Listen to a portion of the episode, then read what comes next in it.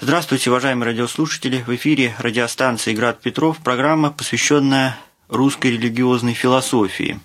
В студии автор-ведущий Константин Андреевич Махлак. Сегодняшняя наша передача будет посвящена мыслителю, который остается мало известным и мало востребованным среди вот тех философов, которые являются, так сказать, лицом русской философии начала XX века.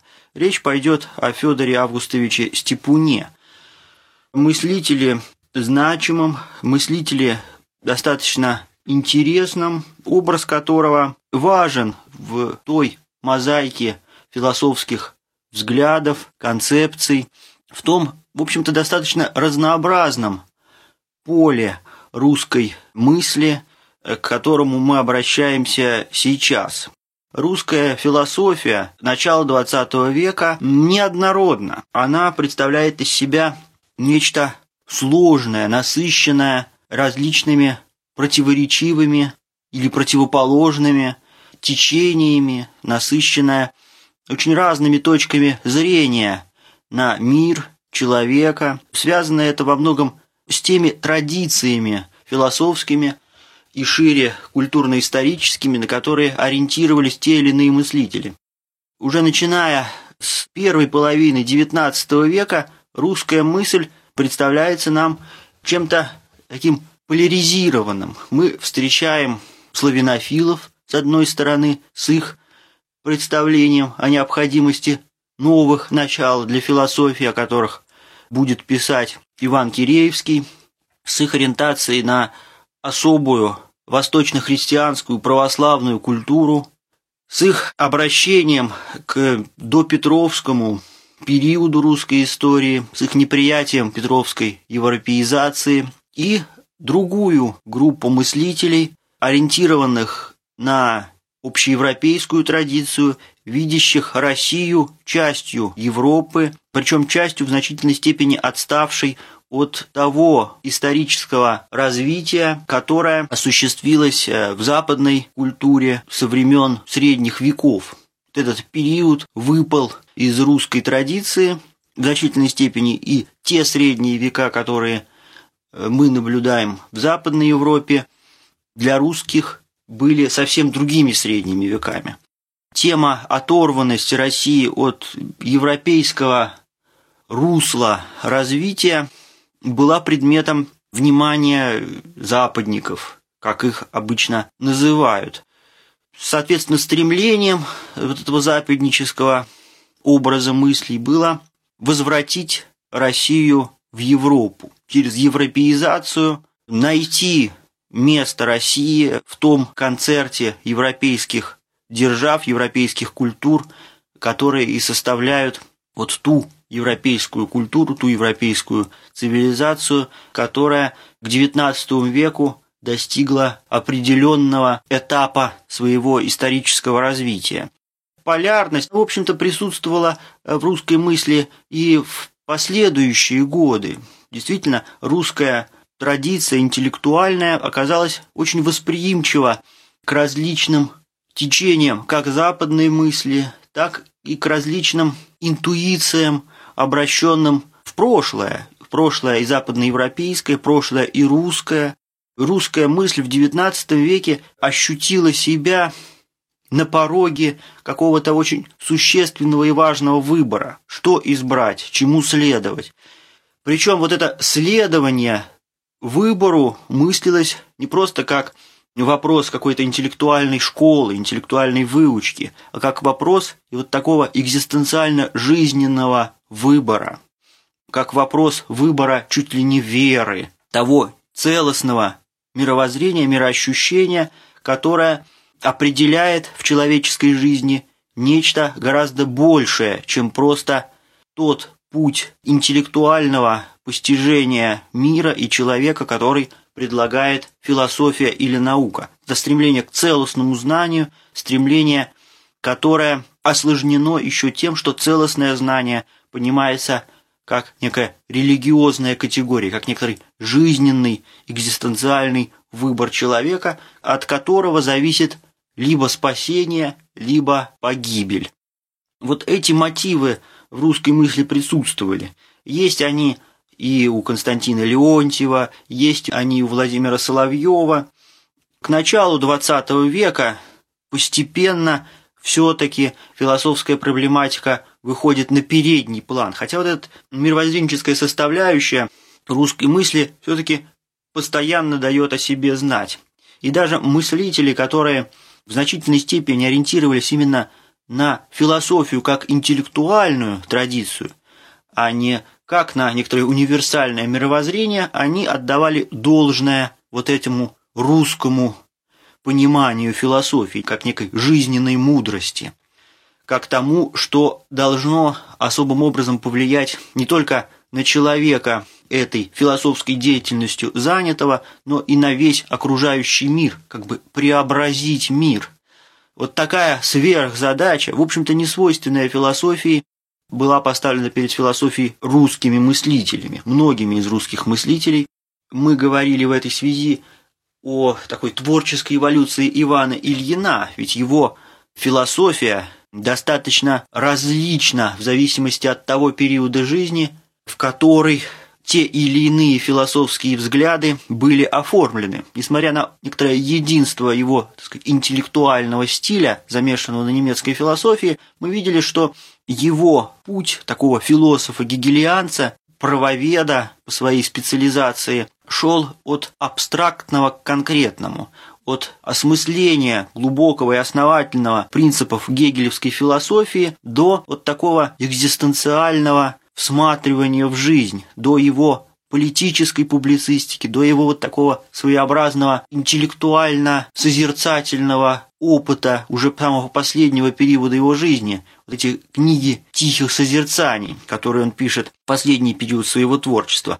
Вот эта тема действительно свойственна была многим мыслителям, даже таким интеллектуально зрелым, каким был Иван Ильин.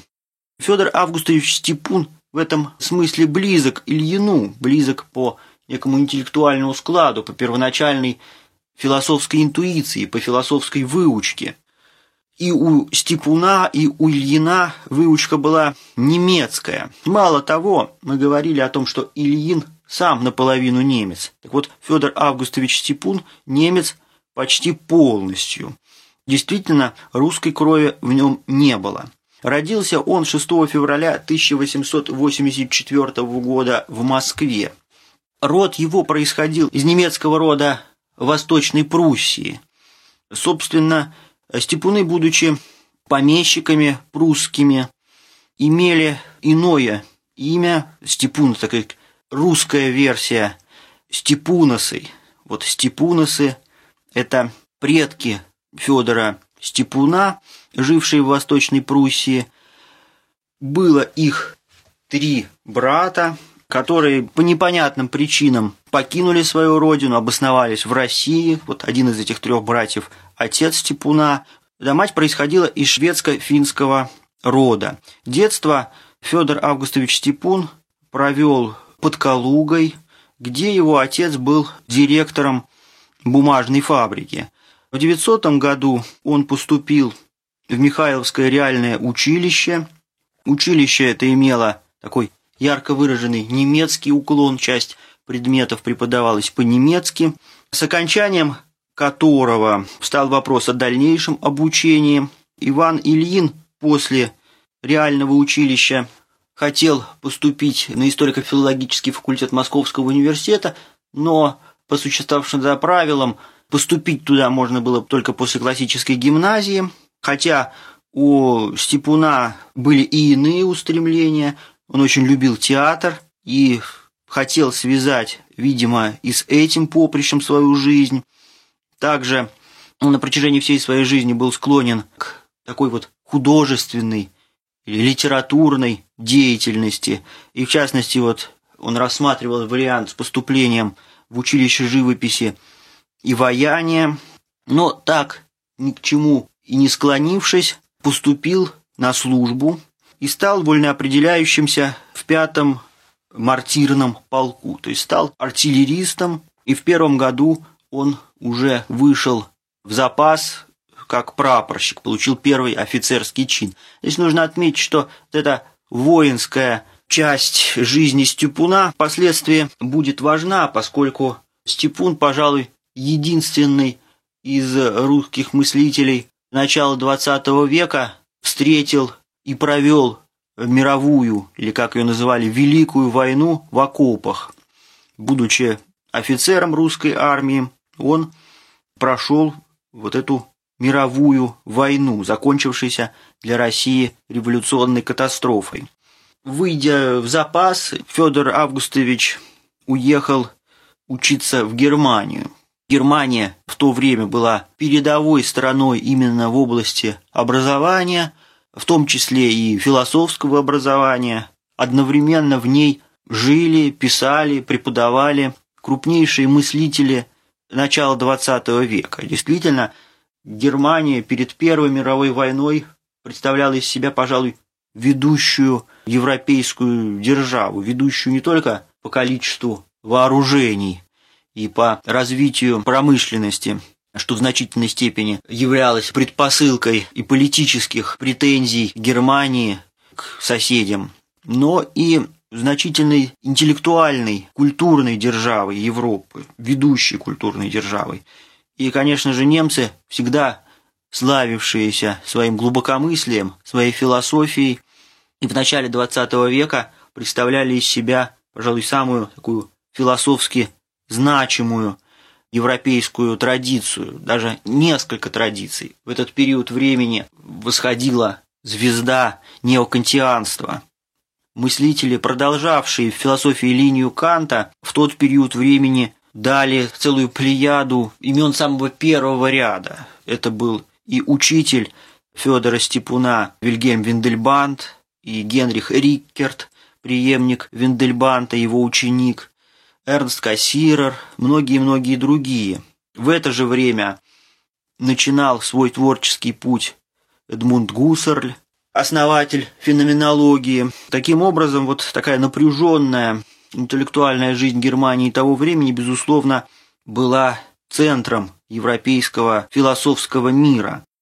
Склонностям Федора Степуна именно к философии его влекла приобщиться к этой философской мудрости. Он попадает в Гейдельберг, где на протяжении нескольких лет занимается философией под руководством Вильгельма Виндельбанта. Виндельбант – мыслитель достаточно известный и даже популярный в то время в России. В частности, здесь можно отметить известность в России его трудов как историка философии, а к его историческим трудам принадлежат две таких основных его работы. Это история древней философии и история новой философии.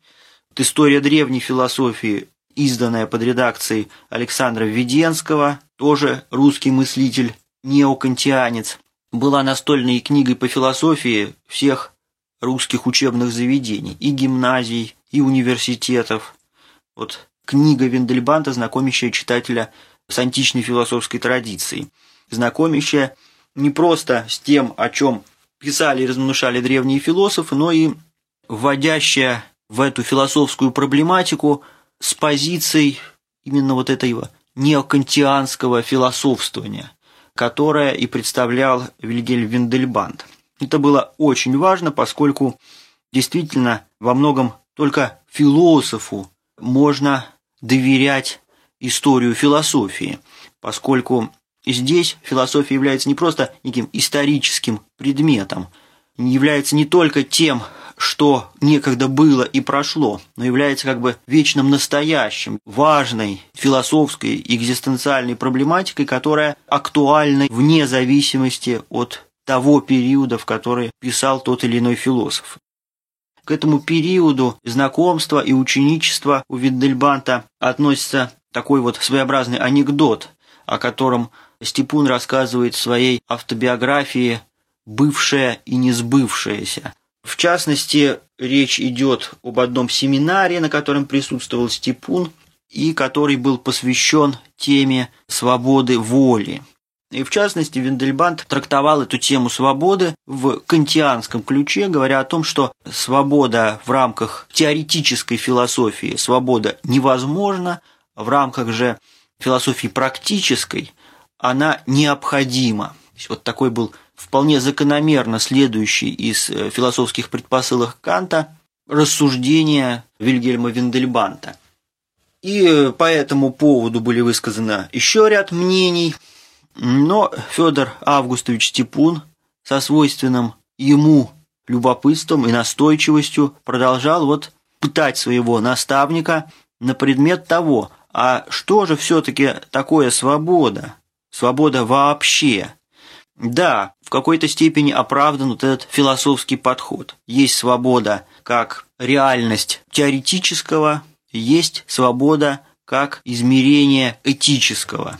Эти две темы, в общем-то, хотя и пересекаются друг с другом, но представляют из себя разные сферы человеческого бытия, разные сферы человеческой жизни, которых в значительной степени выражается двойственность человеческого существа, его отличие от просто предмета среди вещей, и вместе с тем то, что человек все-таки не является чистым духом.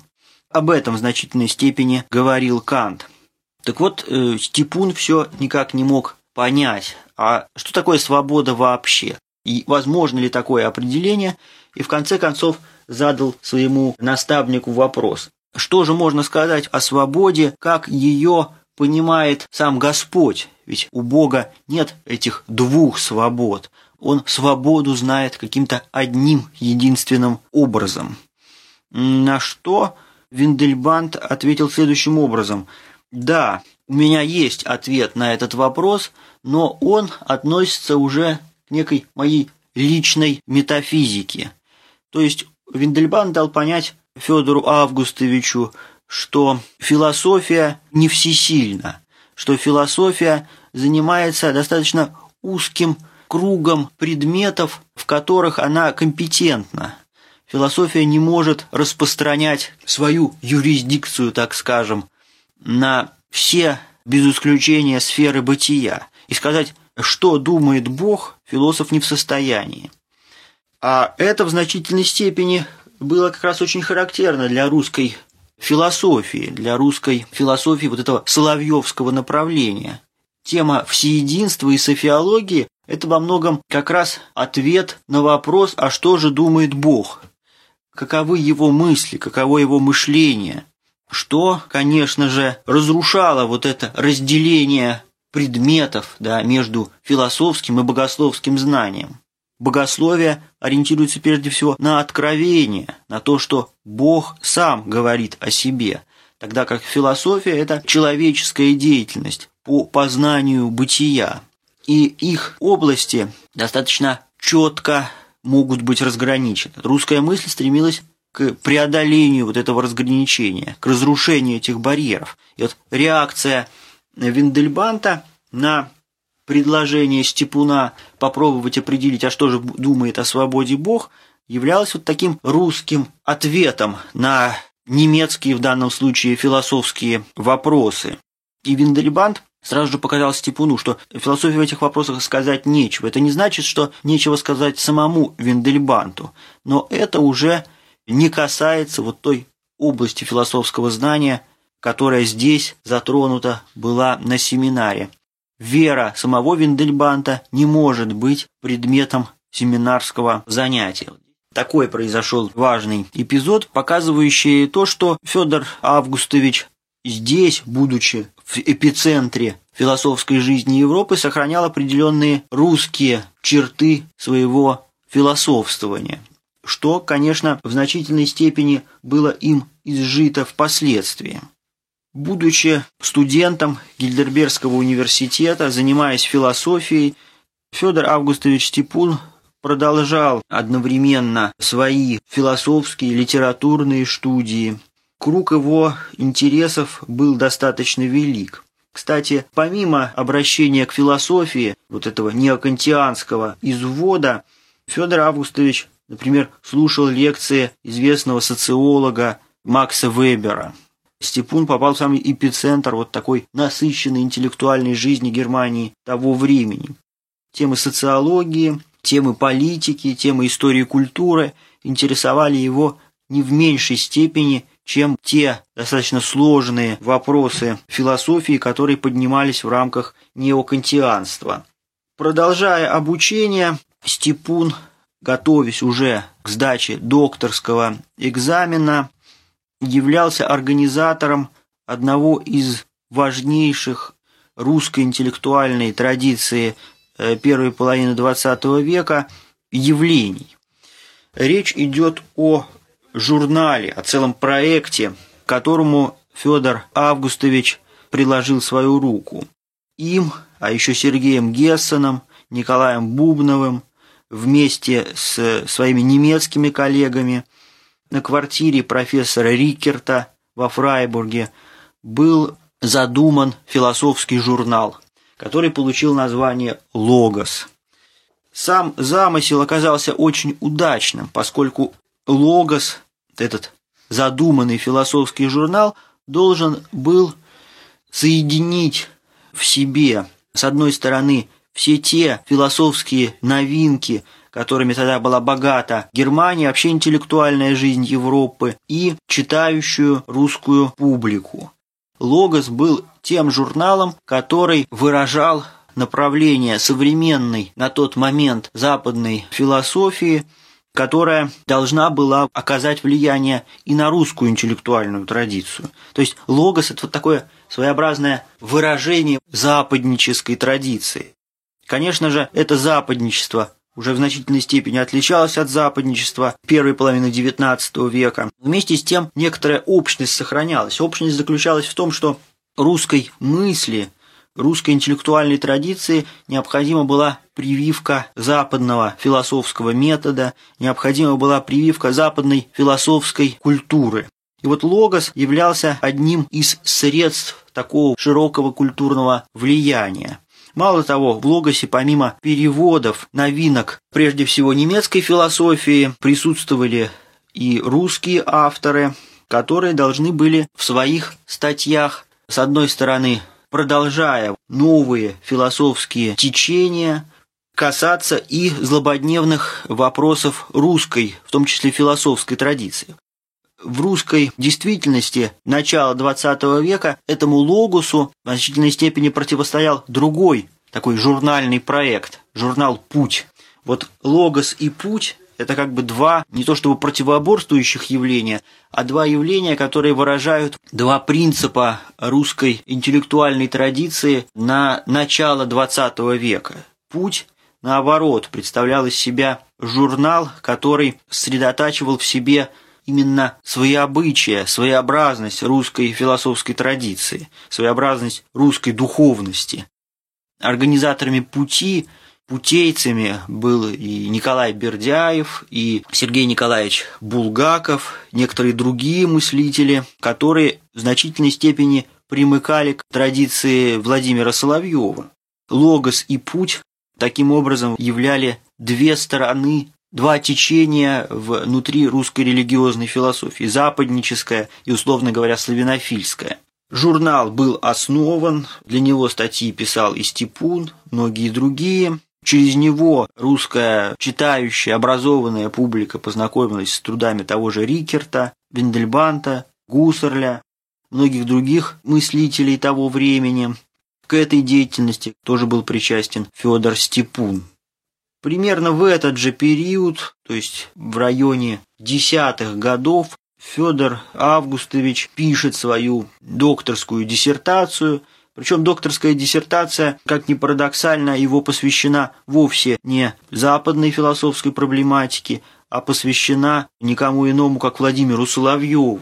Такой замысел был у Федора Степуна, потому что он видел во Владимире Соловьеве не только самобытного русского мыслителя, сколько представителя все-таки западной философской традиции с мотивами некого своеобразного русского мышления. То есть Степун видел в Владимире Соловьеве в большей степени мыслителя, принадлежащего западной традиции, в большей степени рационалиста, тогда как вот этот профетический, пророческий дух – Владимира Соловьева являлся чем-то для Степуна вторичным по отношению к его философской тематике. Но вскоре он к этому замыслу охладел. Кстати, даже прежде этого охлаждения к соловьевской тематике эту тему одобрил Вильгельм Виндельбанд. Он был руководителем Степуна, и имя русского мыслителя, не так давно к этому времени ушедшего из жизни, было известно и в Германии.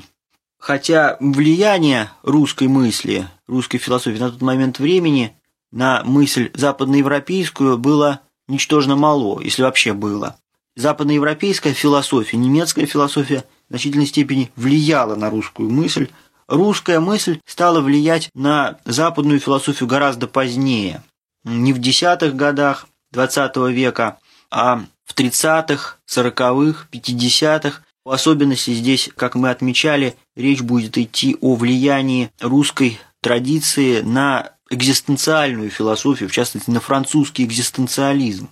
И на экзистенциализм вообще. Если Степун учился у Виндельбанта, то Гуссерль и Хайдегер ходили, например, слушать лекции по литературе Льва Шестого.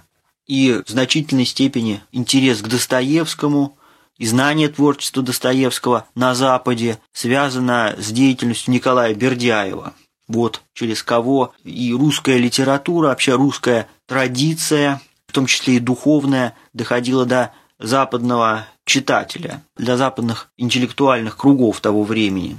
Отказавшись от э, диссертации о Владимире Соловьеве, на это решение повлияло чтение Василия Розанова. Несмотря вот на свои такие философские студии, Степун оставался во многом человеком художественно-эстетического склада, потому что именно на такого человека мог повлиять Василий Розанов. Уже к десятым годам его философская специализация вполне определилась. Сейчас в десятом году, как раз в первом журнале, в первом выпуске журнала «Логос» выходит статья о Фридрихе Шлейгеле, об одном из идеологов романтического движения в Германии в начале XIX века. Также выходит ряд статей, которые впоследствии оформились в такой сборник, вышедший под названием «Жизнь и творчество» уже в 23 году. После сдачи магистрского экзамена Степун путешествует, был он и в Швейцарии, во Франции, в Италии, и возвращается в Россию, в Москву, где пытается устроиться в университете, преподавать в университете. Этот проект оказывается неосуществим, и Федор Августович ведет жизнь ученого, преподавателя, редактора. Он редактирует ряд журналов, в частности, он входит, сближается с кругом русских символистов, редактирует журналы «Труды и дни», «Мусагет», читает лекции на разных курсах. В девятом году он читает лекции в таком экзотическом учебном заведении, как «Вечерние причистинские рабочие курсы» читает лекции, в том числе, видимо, и перед рабочими. Вплоть до войны 14 года он ездит по провинции с лекциями, являясь членом бюро провинциальных лекторов. Вот такая форма образования лекционного в то время практиковалась. И вот, в частности, ученик Виндельбанта Федор Степун ездит с лекциями по русской провинции, знакомя своих слушателей и с немецкой интеллектуальной традицией, и с тем, что он, как русский мыслитель, вынес из вот этого философского погружения в глубины немецкой философии, немецкой мудрости. Наша передача подошла к концу. Всего вам доброго. Спасибо вам за внимание.